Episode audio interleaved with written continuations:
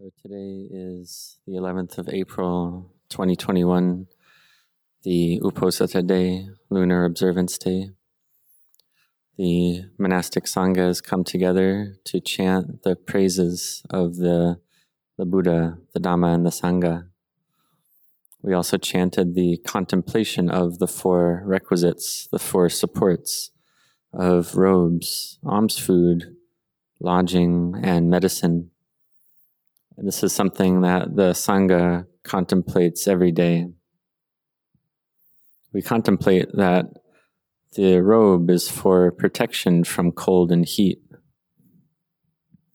and from uh, biting things, and from wind and weather. We contemplate as well that the body is something unclean. And we see that the robe starts out as something clean, but then after coming in contact with the body, the robe also becomes unclean uh, due to the contact with the body. We also contemplate food, contemplate whether one's a, a monk or a novice, a bhikkhu or a novice. We contemplate all the same. And we chant in Pali, but we understand in our own language the meaning of the words that we chant. And during the day, it's possible we may have forgotten to contemplate these four requisites uh, properly. So we come together and contemplate them together in the evening. And why do we contemplate? It's because we use these four things daily. And if we don't contemplate them, it's easy to get lost in them, to get deluded with their use. Uh, we forget the purpose of the four requisites for example, in terms of lodging, one's monastic dwelling, one's kuti, whether one's a, a bhikkhu or a, a novice, one contemplates that one's dwelling is for one's life as a samana, as a renunciate. It's not for the sake of pleasure and ease, but it's for the sake of protection from weather, from cold and heat and biting things. And if one doesn't contemplate properly, the use of the requisites can become an obstacle in one's meditation practice.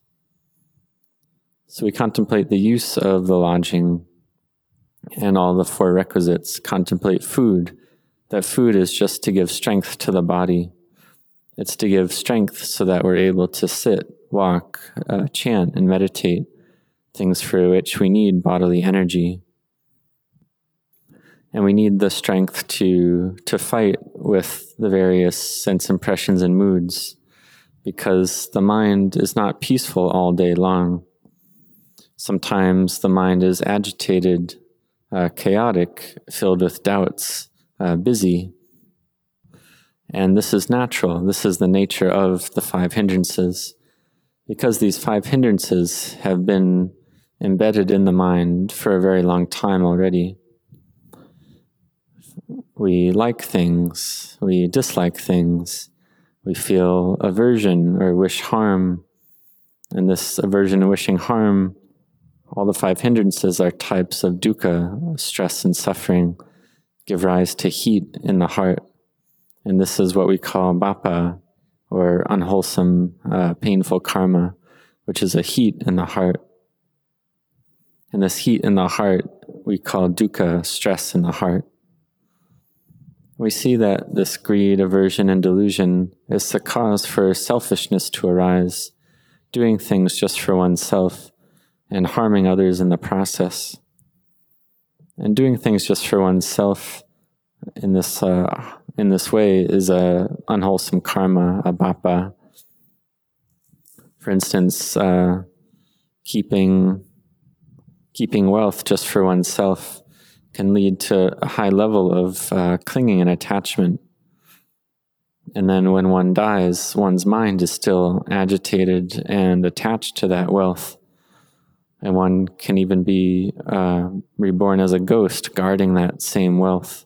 This is something that happens. So we see that the more one clings, the more this heat, the more this negative karma arises. And this is dukkha arising uh, bit by bit in the heart. which increases more and more and gives rise to very high levels of suffering. And the heart becomes so hot, it becomes like a fire in the heart. And this is the heart in hell. And if it's a little fire, this is hell a little bit. If it's a lot of fire, it's a lot of hell. This is the chaos and agitation in the mind. So we use the four requisites, we contemplate their proper use. And if we don't contemplate the use of the four requisites, then this is improper. Uh, if one doesn't contemplate and one uses them uh, without wisdom or mindfulness, then one becomes indebted to those who have offered it, indebted to the laity, because one didn't work for them oneself, one didn't go out and use one's energy uh, to obtain them as the lay people did. So one needs to contemplate them first, these four requisites of robes, food, lodging, and medicine. This is the practice of the monastics to bring the mind to peace, to be careful and restrain the mind. So, this uh, samadhi, this collectedness of mind, we start out being careful and keeping guard over our hearts, to keep guard from the kilesas arising with regard to uh, bodily sensations, uh, visual forms, sounds, smells, tastes, and mental formations.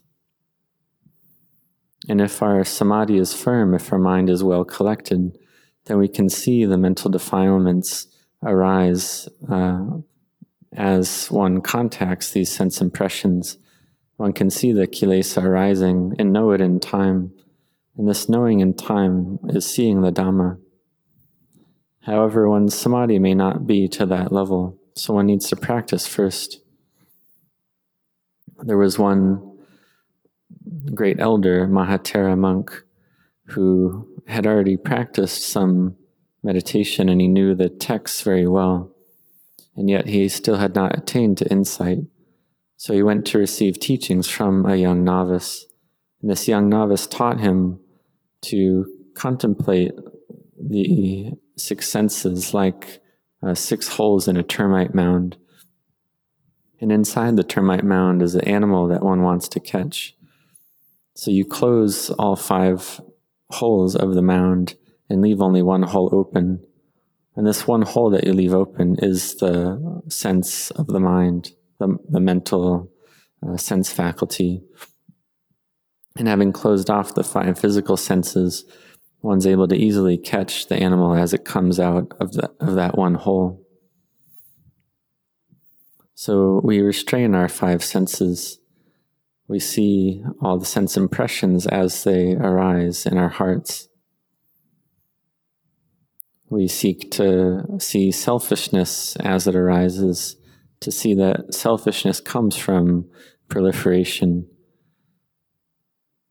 And this great monk, this Mahathera, was able to understand this clearly and realize full awakening, arahantship. This is the path of Sila, Samadhi, and Panya gathering together in his mind uh, four times in a row. And he succeeded in his practice because his spiritual development, his parami, was full.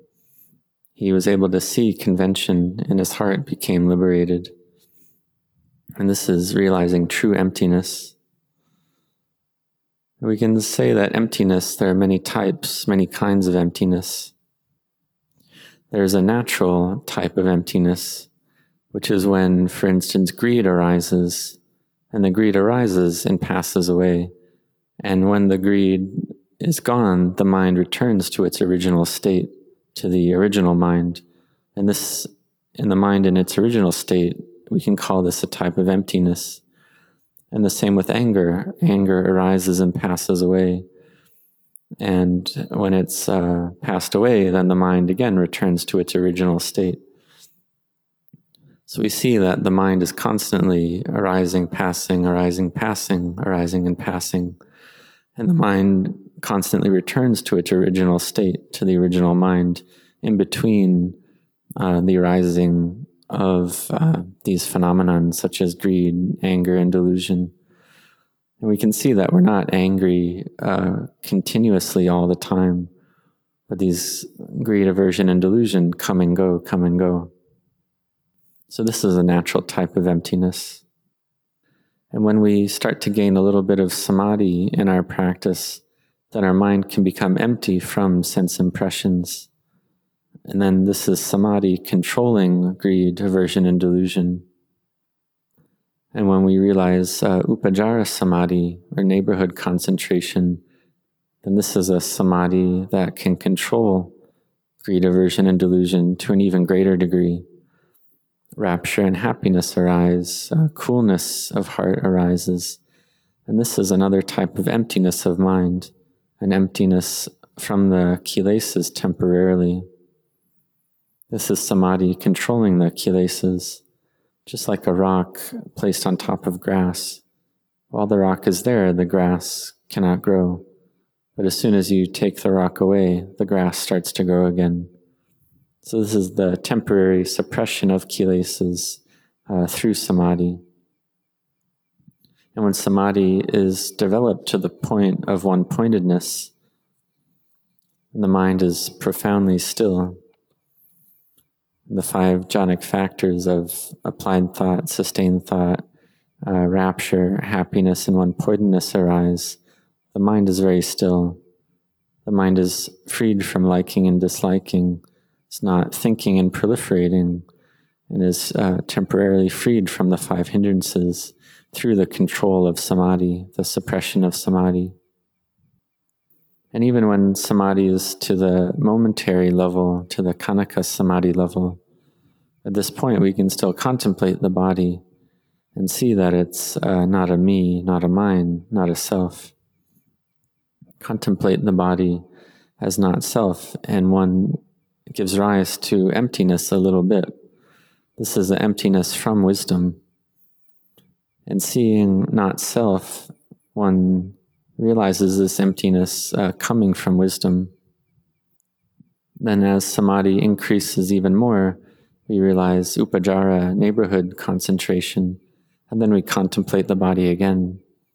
We see that the body uh, degrades and passes away. It's just composed of these four elements that degrade and pass away. And again, this gives rise to emptiness in the mind. We see clearly and separate out these elements of earth, air, fire, and water, and see that their nature is to degrade. And separating or looking at them even closer, we see that all the material elements are made out of protons, neutrons, and electrons. And as one separates even these particles out and looks closer and closer, we see that it's all just a type of energy. It's all in reality, it's all empty. There's really nothing there. That all the things of the world are all empty. So we see that absolutely everything is, is empty, and the mind understands this that there's nothing there, that in the whole universe it's all empty. There's no self there to be found. There's no me, no you, no I, no mine, no theirs. This is uh, the mind in Upajara Samadhi can see this more clearly. And then, as the mind enters even deeper states of concentration, such as the jhanas, the four jhanas, the states of absorption, the mind has more strength and more energy. And the mind, with this greater energy and greater strength, can contemplate and see even more clearly that all phenomena are empty by nature. There's really nothing there. Seeing this, the mind realizes emptiness and sees the truth that there's no self to be found. This is the mind going above the world, beyond the world. This is emptiness coming from wisdom. So at first we have the emptiness of samadhi, uh, the suppression of samadhi. Then we contemplate and give rise to wisdom. So in the beginning, we use this upajara samadhi, neighborhood concentration, and we practice to bring our minds to the states of absorption, to one pointedness. And at this, and when the mind is peaceful, then we contemplate the body as empty, as not self. And then a true emptiness uh, is experienced. We can see that we've been clinging for a very long time already to things as self, as me and mine. And when this knowing arises for oneself, this knowing arises clearly that it's in reality empty and not self, then we really start to understand for ourselves this is the quality of the Dhamma, that the Dhamma is to be known for oneself, seen for oneself. Before it may have been difficult to understand, then we contemplate and see this emptiness for ourselves through our practice. And in the beginning, this emptiness arises just a little bit at a time. We have uh, emptiness of greed, aversion, and delusion a little bit at a time. And the mind feels at ease uh, more and more through this, these little bits of emptiness. But then the mind returns to a state of agitation and chaos again. So at this point, we need to have patient endurance and see that this agitation and chaos is also impermanent. It's not lasting. It comes and goes, arises and passes away. So we may be feeling chaotic and agitated for maybe one hour or a half hour, but it arises and passes away all the same. And in the end, we see that it degrades just like all arisen phenomena, it passes away. And so peace and chaos uh, go back and forth like this, uh, exchange and uh, come and go. And so with the arising of samadhi, we start to have the ability to control the defilements, the kilesas. And we contemplate to see clearly impermanent stress and not self. And we can see clearly this emptiness, this uh, ownerlessness, this no meanness, no mindness. And this happens uh, a little bit at a time, it happens more and more, and the mind becomes uh, truly at ease with this seeing of emptiness. And after seeing emptiness in this way, then the mind returns back to contacting with sense impressions. And then samadhi uh, degrades and clinging arises we see that uh, pleasure and pain arise, liking and disliking arise with the pleasure and pain. Attachment arises, uh, dukkha arises, heat and chaos in the heart arise. And we see that what the world calls pleasure is actually just a small amount of, of suffering. We see that it's not truly pleasurable, not truly a happiness, just when dukkha, when stress and suffering decrease, that's what we call pleasure and happiness. And as samadhi increases in our practice, then this is when Dhamma practice starts to uh, truly become fun and enjoyable. We start to be able to win uh, and achieve victory over the kilesas. We contemplate, give rise to true wisdom.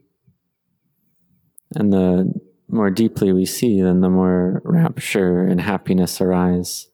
We see clearer and clearer. Then applied thought, sustained thought, rapture, happiness, and one pointedness arise. We contemplate more, see even more clearly. We see that this samadhi is something of great importance, and samadhi allows us to contemplate with clarity. And to reach the point where we have samadhi, we need to practice, need to practice every day. Practice without ceasing. Whether walking or sitting, have effort and determination in your practice. We see that the four requisites uh, are all prepared, they're all here uh, for us to use. And so contemplate all the time. Keep your mind with this Dhamma contemplation. Contemplate all the inner and outer sense objects. Uh, contemplate and f- follow the path of not liking and not disliking. And if there's a lot of sense impressions contacting the mind, then, con- then contemplate death. Contemplate that one must die And really, there's no self there to be found. That the world is ever changing, impermanent, and that's all the world is. It's just, uh, it's just something that's impermanent. See that uh, whether me or you, this or that, really they don't exist in in reality, and this is the way things are. So we're born into this world, into this human life, and we practice to build our spiritual virtues to, to become fuller. And this patient endurance is a parami, a perfection that we build. So if one lacks in peace and samadhi, then build your patient endurance. Uh, then build your mindfulness, your collectedness, and your wisdom and have patient endurance first. Uh, do this every day. Even if there's a lot of agitation and chaos, uh, practice patient endurance. See that if the mind lacks samadhi, lacks peace, just come back and do the chanting practice. Whatever chant one is proficient in, such as the recollection of the Buddha, Dhamma, Sangha, uh, chant this, such as Itipiso, the chanting of uh, recollecting the Buddha's qualities. Uh, do this and do this quickly, do this a lot.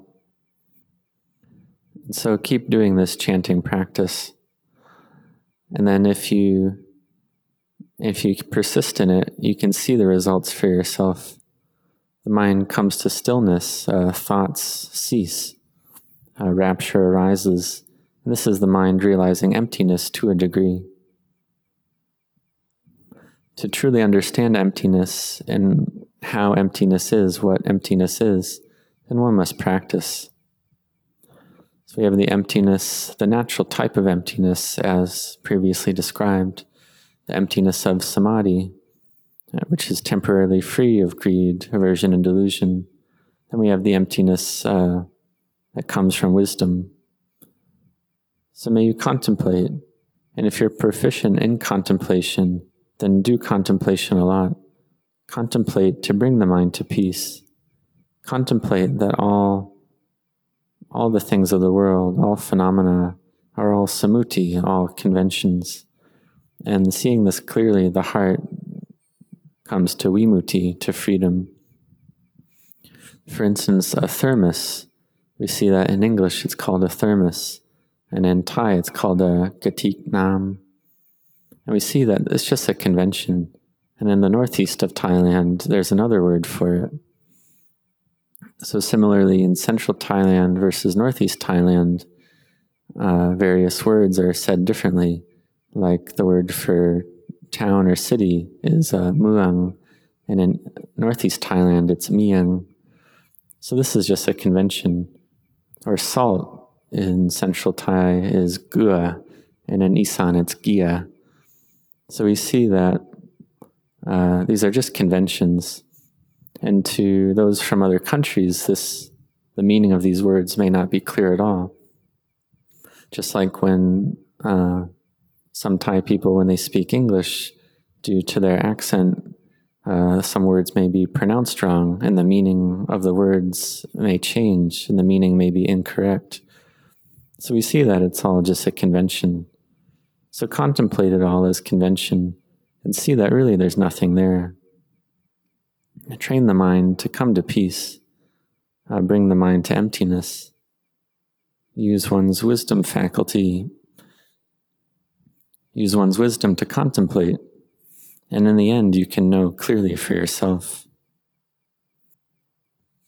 Bring the mind to peace, and this clarity arises and then you know for yourself that everything is just a convention.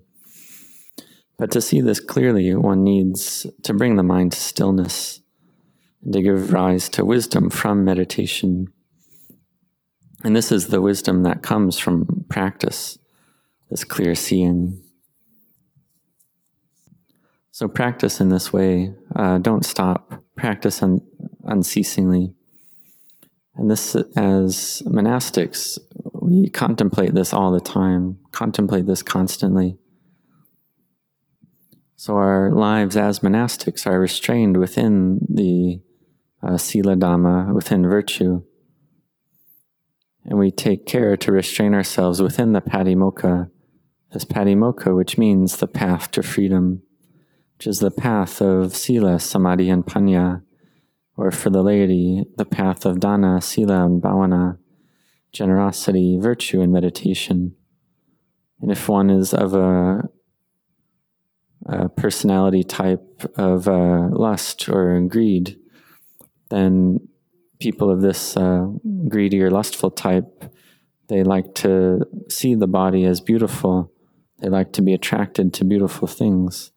So, for this type of individual, they should contemplate the not beautiful aspect of the body, the asubha nature of the body. Uh, contemplate the 32 parts.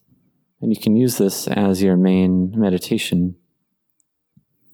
And for those of a deluded type, a deluded uh, personality type, they can contemplate death, uh, contemplate this a lot, because their minds may be tending to proliferate a lot about the past and future. So contemplate that death is something sure, that one's life must end in death. Contemplate to bring, to bring the mind to peace. Contemplate that all phenomena arise, stay for a little while, and pass away. The body arises, stays for a while, and passes away. Contemplate this all the time. And this is uh, vipassana practice, clear seeing. And this can give rise to emptiness. This is emptiness from seeing, or from uh, shamatha, from tranquility. Then we get the emptiness from contemplation. So practice in this way. Uh, do this. Uh, do this practice. Be intent in your practice. For those who have come to ordain, the monastics have already given up everything to come ordain. So may you be intent in training your mind and have confidence that this is the way to freedom. This is truly the path to peace, to the path to true freedom and peace. So don't give up, don't retreat. Uh, be intent and have effort. In the beginning, you don't have concentration every day. You'll have chaos and agitation sometimes, and proliferation sometimes. And as a foreigner, you have come from a place that's colder than Thailand.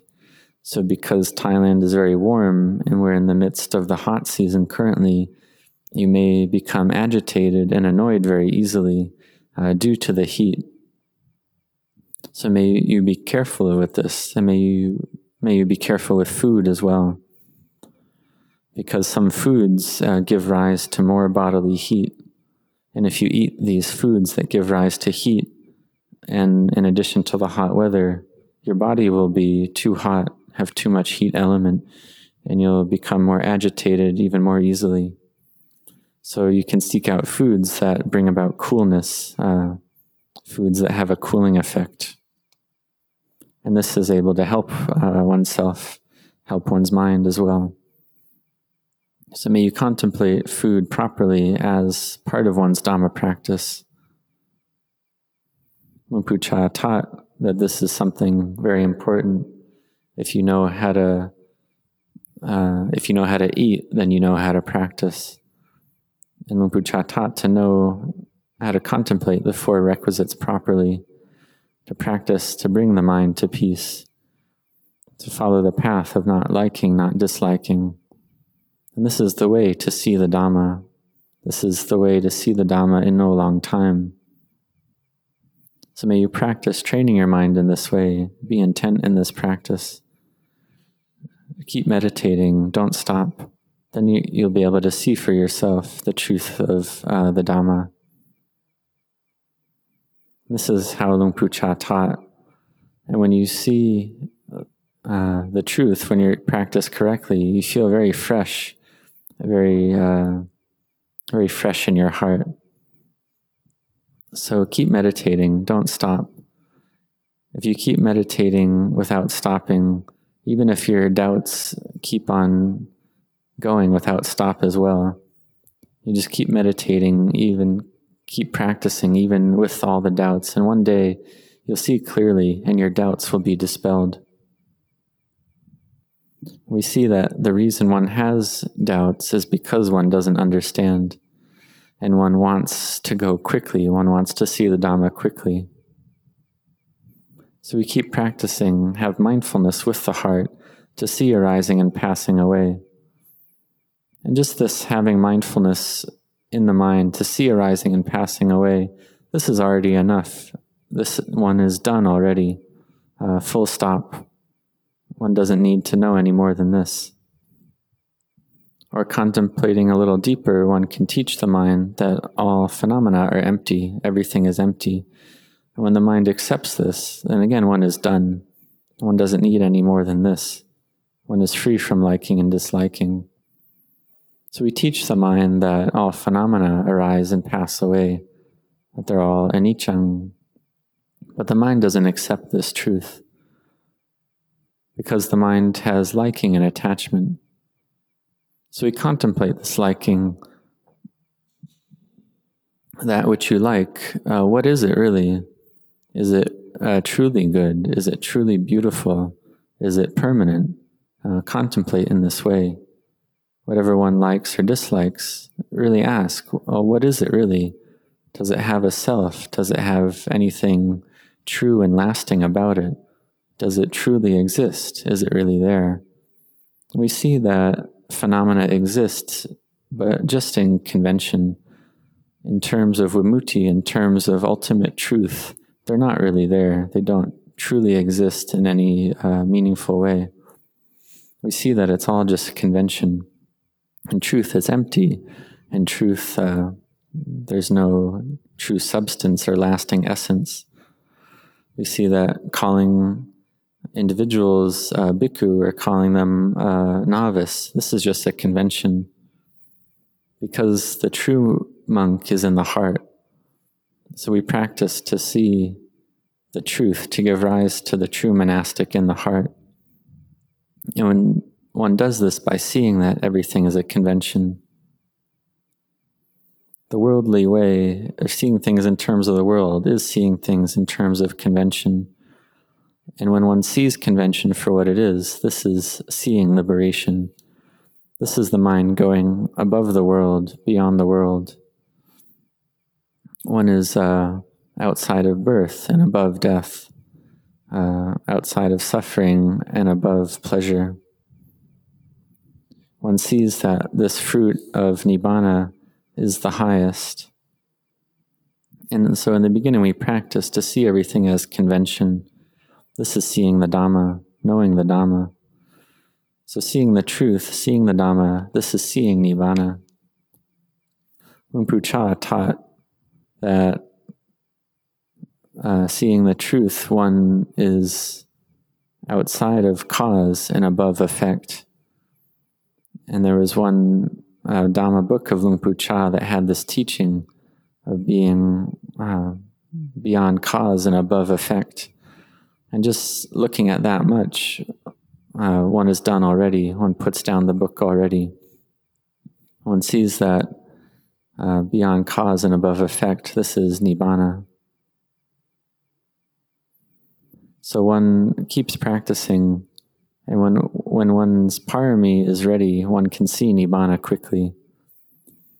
But we may not be to that level yet. We're not able to let go yet because this uh, clinging and attachment is uh, firmly embedded in the heart. So we continue to contemplate, contemplate convention, ask oneself, is our phenomena really permanent? Are they really me and mine? You and yours? Are they really uh, pleasurable? So keep explaining, keep teaching one's heart in order to accept that phenomena are ever changing, uh, not a self, and uh, stressful by nature. And one may feel one's hand, for instance. Uh, one can take up one's hand in one's other hand and just feel one's hand and ask, is this hand really myself? Is it really me and mine? One can look at it and feel the bones, feel the skin, feel the, the pinky finger, the ring finger, the middle finger, the pointer finger, and the thumb, and see that uh, there's bones, there's blood, there's skin, there's flesh, there's muscle, there's sinew, and ask uh, which which of these parts is is me, which is mine. Uh, what makes this hand myself? What makes it mine? So the more we investigate, the more we see that it's it's actually not a self. It's not a me or a mine. It's not a you or a theirs. It all degrades and passes away. It's all anatta, not self. So we see this not self nature, see it clearly. In the beginning, one doesn't accept that it's not self. One can't uh, see this clearly. We uh, grab something, we feel that it's ourself. We look at our hand and we think that the bones, the skin, and so on are, are a self. It's me, it's mine. However, when these various body parts exit the body, separate from the body, then the mind is able to accept that they're not self, not mine. But when these body parts are still attached to the to the main body, we feel that they they are a self, they are me and mine.